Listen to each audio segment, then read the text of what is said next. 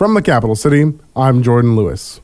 JPD has released an update regarding notes that were threatening children found both in the state office building and a building at the 600 block of Willoughby Avenue. Lieutenant Craig Campbell has more. On April 2, 2023, at about 9:23 a.m., JPD received a report of two similar notes being found at a business in the 5200 block of Commercial Boulevard. Responding officers were able to identify a man who was believed to be involved in passing the notes, 47-year-old Juneau resident Mitchell Thomas Watley. At about 7 p.m., JPD located Watley at a residence on 6th Street. During the investigation, which involved assistance from the FBI, Watley was placed under arrest for one count of terroristic threatening in the second degree, a Class C felony offense. Watley was taken to Lemon Creek Correctional Center. This investigation is ongoing. Juneau Animal Rescue celebrated their 60th anniversary on Saturday night at the Elizabeth Peratrovich Hall with music by Fleet Street and catering by V Cellar Door. Tickets were $100 or a table of seven for $1,000. Proceeds went to benefit the animals of Juneau. Linda Blefkin was the executive director back when it was named the Gastineau Humane Society from 1988 to 1999. She comments on how it's grown since then.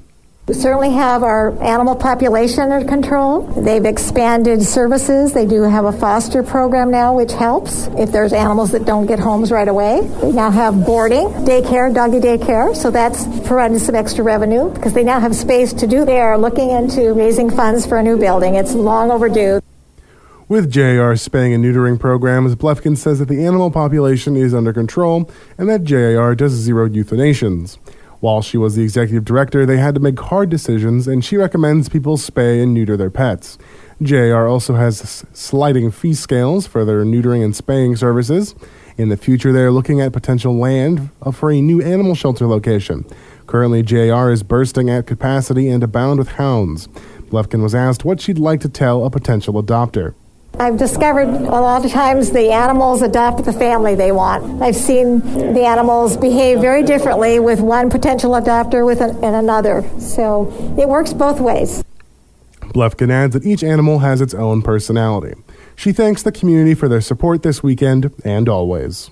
And it's an amazing organization that provides a very important service. We're just very fortunate to have a service like this in our community and it does require community involvement to make it successful.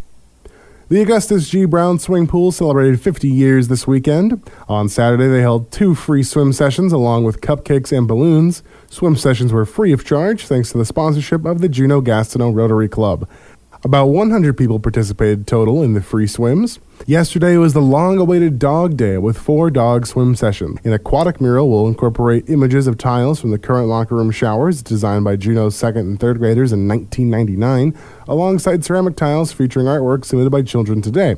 Artwork submissions ended on March 31st. As of today, the Augustus Brown swimming pool is closed through early 2024 as renovations begin. The Diamond Park Aquatic Center will remain open and a schedule is available on their website. Today at approximately 10:25 a.m., the Fairbanks Emergency Communications Center received a call with a caller reporting that there was an active shooter in Monroe High School. Fairbanks police officers along with several other law enforcement officers responded quickly to the school and teams immediately entered the school and began going through the building checking each room. There was no evidence of a shooter or any threat was found, and it was determined that the 911 call was a hoax. The investigation regarding the call has been turned over to the FBI. Chief Dupee had the following to say regarding the incident. It's unfortunate that students, parents, staff, and the whole community has to go through scary incidents like this. I am once again proud of the response of our efforts and many other local law enforcement agencies. The Fairbanks Police Department would like to thank the Monroe High School staff for their quick actions to ensure the safety of their students, as well as thanking the Fairbanks Emergency Communication Center and all the local law enforcement agencies for their quick response to the call. Coming up next on News of the North, a judge dismissed a sex abuse case against former acting Alaska Attorney General Clyde Ed Sniffen. Beth Weldon spoke on the KINY Morning Show discussing what's coming up for the City Assembly. NASA announced today the four astronauts who will fly around the moon for the first time since the end of the Apollo program 51 years ago. And today marks a big anniversary for one of our most common gadgets. All that next on News of the North. Welcome back to News of the North. I'm Jordan Lewis. A judge dismissed a sex abuse case against former acting Alaska Attorney General Clyde Ed Sniffen, citing the statute of limitations in place when the alleged abuse happened over 30 years ago. The case, which was thrown out on Friday, involved allegations that Sniffen, 58, sexually abused a then 17 year old student in 1991 when he was 27 and the alleged victim's coach of her high school's mock trial competition team in Anchorage. Sniffen had pleaded not guilty. Alaska does not currently have a statute of limitations in place for sexual abuse of minors. However, in an order on Friday, Superior Court Judge Peter Ramgren said that in 1991 there is a five year limit on bringing charges of sexually abusing minors, the Anchorage Daily News reported. He said that changes made to the statute of limitations by state lawmakers for certain crimes in 1992 and 2001 did not apply to Sniffen's case, siding with the defendant's lawyer. Sniffen was appointed Alaska's top law enforcement officer by Republican Governor Mike Dunleavy on January 18th of 2021 after his predecessor Kevin Clarkson resigned following allegations he sent unwanted text messages to a female state employee. But Sniffen himself resigned just 11 days after his appointment citing personal reasons. The Anchorage Daily News and ProPublica reported Sniffen's resignation was announced as they were reporting on allegations of sexual misconduct with the Anchorage high school student three decades earlier. A grand jury indicted him on three felony counts of sexual abuse of a minor last year. The alleged victim, Nikki Dougherty White, called the ruling a huge disappointment, but said she did not regret going public with her story after learning that Sniffen had been appointed to the position. Mayor Beth Weldon spoke on the KINY Morning Show discussing what's coming up for the City Assembly. Uh, your uh, items for action are uh, funds transfer dealing with wastewater improvements. And then you'll also hear about the Juneau International Airport electric vehicle charging stations update and the Centennial Hall ballroom renovation. You'll continue your talking trash conversations and the Basin Road trestle closure update. And then at 5 o'clock, we'll go to the Lands, Housing, and Economic Development. And the topics are Telephone Hill update, um, 35 mile off road vehicle park update, which seems to be getting uh, moving right along, which we're excited about.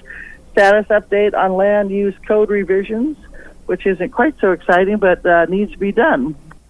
For the full list of upcoming topics related to the City Assembly, you can view their calendar at juneau.org slash calendar, and all the events mentioned by Mayor Beth Weldon are happening throughout this week.